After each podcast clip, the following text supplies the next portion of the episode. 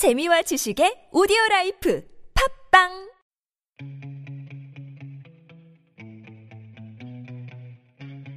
책쓰기 글쓰기 프로그램 꿈꾸는 만년필 이번 주엔 글쓰기 팁 관련된 내용을 보내드린데요.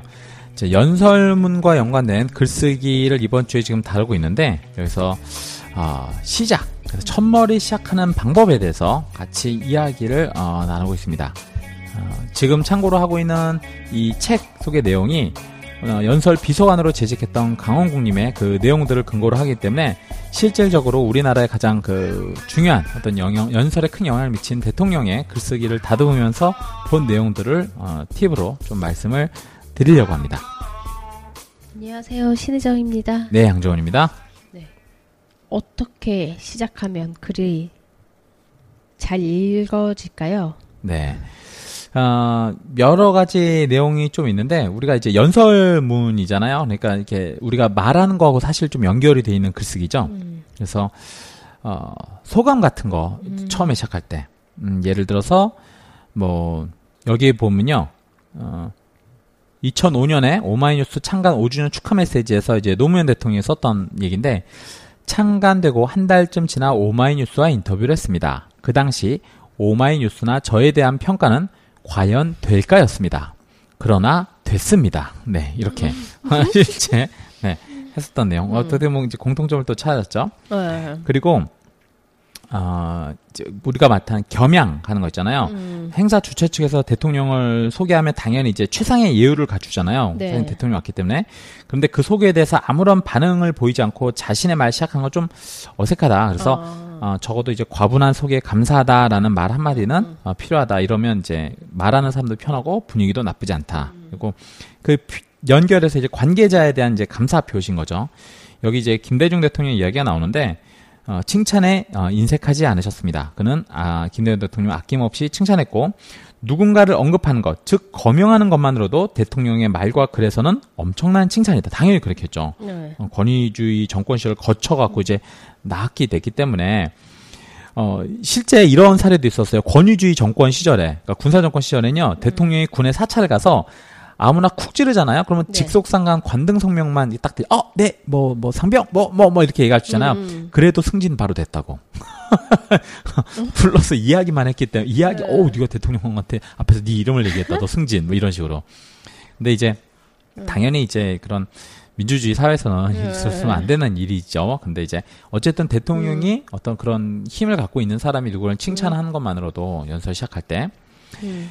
어, 일, 의표를 찌르는 시작. 이제 이제 글쓰기하고 조금 더 많이 네. 연결이 되기 시작하는데 뜬금없이 들어가는 거예요.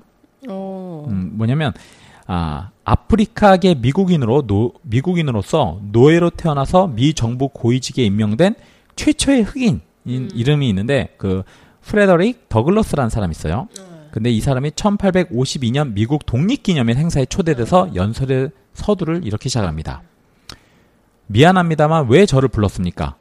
저와 저를 대변하는 사람들은 이날을 경축할 이유가 없습니다. 이렇게 된 거예요. 왜 그러지? 네? 아. 미국 네. 독립기념일 행사에 네. 미국 노예로 태어나선 흑인이 그렇죠. 와갖고 시작을 했다니까요. 네. 아. 그러니까 그러니까 아. 이 사람 얼마나 그 청중의 음. 집중도가 이제 확 음. 이제 어, 했겠죠. 어, 노무현 대통령이요 2007년 47주년 4.19 혁명 기념사에서 어, 자신이 그동안 이 혁명 기념사에 오, 오지 않았던 이유에 대한 이유를 얘기하는 걸로 연설을 시작하는 겁니다. 음. 그래서 어, 통상적인 기념사는 매우 다른 시작이었다고 하는데 그 네. 그 사례입니다. 이거 연설 기록관에 가면 다 있어요. 네. 저는 그동안 4.19가 되면 기념식과는 별도로 아침 참배만 했습니다. 4.19의 역사적 의의와 비중에 비추어 이상한 일이라는 생각을 하면서도 관행으로만 알고 몇 해를 그렇게 했습니다. 그런데 지난해 유가족 대표로부터 기념식에 참석해달라는 요청을 받고 보니 그동안 정통성 없는 정권이 해오던 관행을 생각 없이 따라왔던 일이 무척 부끄럽고 미안했습니다. 음... 네. 어, 정말 솔직한 얘기죠. 네. 어, 그러니까 과거에 정통성 없는 정권들이 음. 다 그렇게 4.19를 일부러 네. 외면했잖아요. 그렇죠. 음, 그리고 그냥 아침 참배만 하고서 아, 그 정권이 다 그렇게 했으니까 나도 했지라고 하다가 유가족들이 음. 참석해달라고 딱 얘기를 드니까 네. 그때 정신이 음. 번쩍 든 거예요. 그러면서 아 이거는 참 내가 음. 이렇게 생각이 깊지 못했구나라는 네. 얘기고 얼마나 유, 가족들이 음. 위로 받았겠어요. 그쵸. 이 내용 정, 대통령의 사과 한마디로 어. 대통령의 사과가 진정성 있는 사과가 이런 힘을 갖는 겁니다. 음, 네, 아몰랑 씨 듣고 계시죠? 네. 안 들으실걸요? 네. 하긴 글쓰기를 가르칠 음, 뭐 네, 저게 아니니까. 음, 자, 그 다음에요. 질문으로 시작하는 방법이 있습니다. 음, 자, 긴장감을 높이고 말하는 사람의 부담을 청중에게 전가하는 방식입니다. 음. 어, 굉장히 강렬한 방식이죠. 자, 어, 여기서 이제 하나의 사례가 나오는데, 노무현 대통령이 퇴임을 앞두고 2008년 1월 이명박 당선인이 발표한 정부 조직 개편안에 관해 묻기만 하는 것으로 기자회견문을 작성합니다. 어, 자, 우리 정부가 큰 정부입니까? 크다면 세계에서 몇 번째나 큰 정부입니까? 공무원 숫자, 재정 규모, 복지의 크기, 각기 세계에서 몇 번째나 큰 정부인지 자신있게 말할 수 있습니까? 라고 물은 거예요. 음, 연설 중반부까지 질문이 무려, 무려 40개 가까이 이어집니다. 우와. 그러니까 대통령이 이렇게 질문을 네. 던짐으로써 이 생각하는 기회를 주는 음. 거예요. 왜냐하면 어, 신자유주의를 표방하는 정권들이 뭐냐면 작은 정부를 표방하거든요. 어, 그렇기 때문에 정부가 최소한으로 축소돼야 되고 우리는 음. 지금도 거대하기 때문에 어, 그런 건 필요 없다. 더 기업에 많은 권한을 주고 이렇게 해야 된다라고 하는 거죠. 물론 쓸데없이 기능만 비대해지고 그 비대해진 이- 그 국가기관이 국민만 해킹하고 스마트폰이나 감청하고 이럴 거면 물론 필요 없죠. 그런 예산들은. 하지만 어, 전체적인 측면에서 이렇게 질문을 한때 한번 들어볼 수 있다는 거죠. 자, 그리고 통계 자료 제시하는 거. 어, 자신이 얘기하고자 하는 내용과 관련해 통계 수치를 나열하고 이 수치가 의미하는 바가 무엇인지 말하는 것부터. 이거 굉장히 아주 어, 정확한 그리고 이제 신빙성을 갖다가 이제 끌어내기 위한 방법으로 많이 쓰이죠. 음. 인간적으로 솔직하게 시작하는 방법도 있습니다. 어, 다로 서툴더라도 어, 계산되지 않은 솔직함과 멋쩍은 표정으로 시, 어, 시작하는 게 어, 치장된 수사와 형식적인 말보다 훨씬 반응이 좋다. 그래서 어, 이런 자리 처음입니다. 어디 가서 말을 잘 못합니다. 뭐 많이 떨립니다. 뭐 이렇게 첫 마디 하고 나면요, 어, 마음도 편안하고 듣는 사람도 이 말하는 사람의 편이 된다고. 뭐 강사가 이렇게 얘기하면 안 되겠지. 어, 이런 자리 처음입니다. 그쵸. 어디 가서 말을 못합니다. 이러면 안 되겠지. 먹고 사는 직업이 그건데 아. 내가 못한다면 안 되겠지만 네. 어, 예를 들어 이제 직업이 그런 사람이 아닌데 연설 허락을 받았다. 그러면 오히려 솔직하게 의견을 음. 구하고 이렇게 진솔하게 다가가 서는 것도 어, 청중의 편이 음, 어, 될수 있다라는 거죠. 음.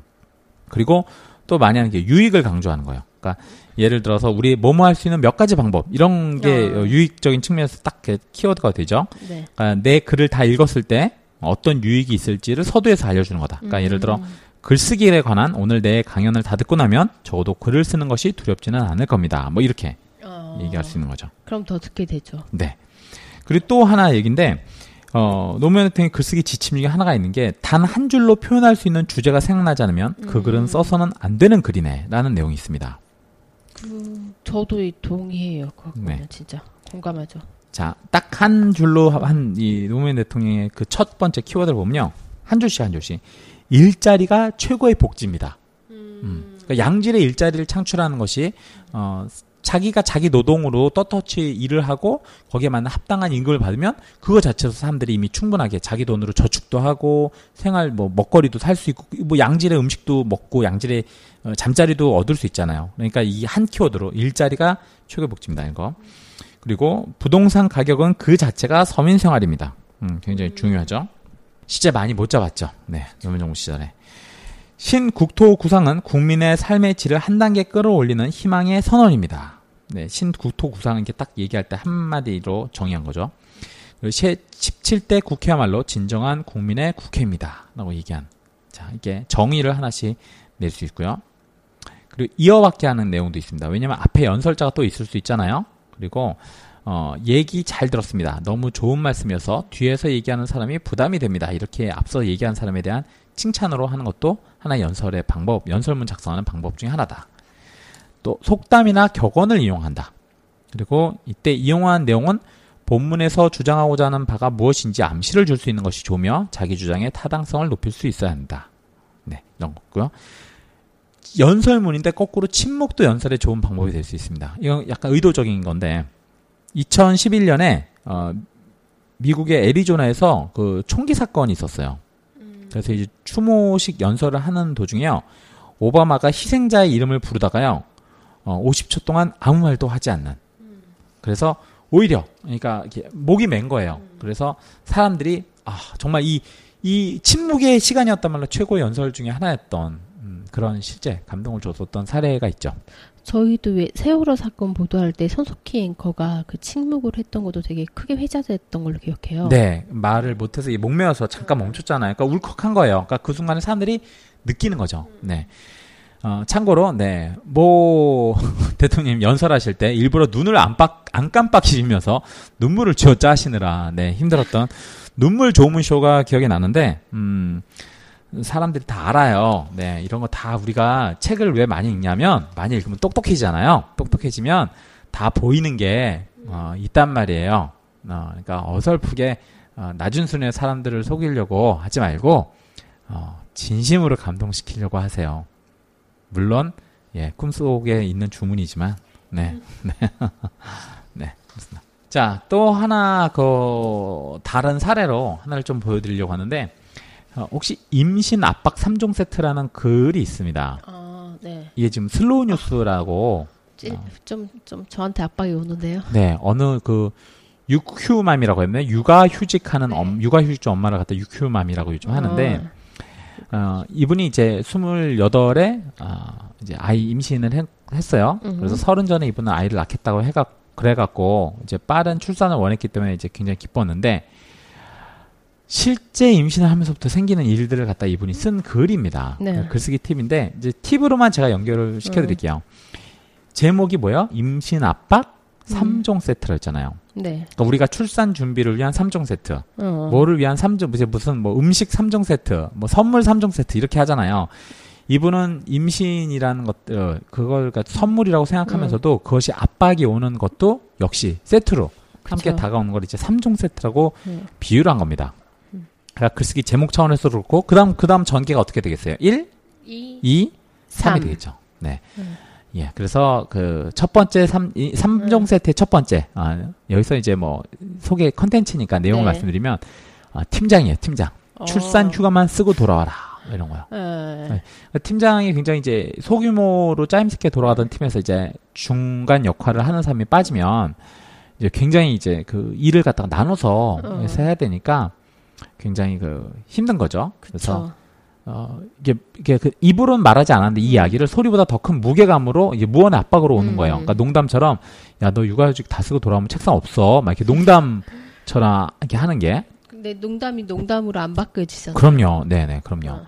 막 우리 그런 거 있어요. 대기업에 실제 다닐 때 야 너 요즘 일찍 단 일찍 퇴근한다. 야 회사 어려운데. 막 이렇게 아. 얘기하잖아요. 어, 농담이 아니라니까요. 그쵸. 말 속에 뼈가 있다는 네. 말이 거기에 있는 거죠. 네. 네.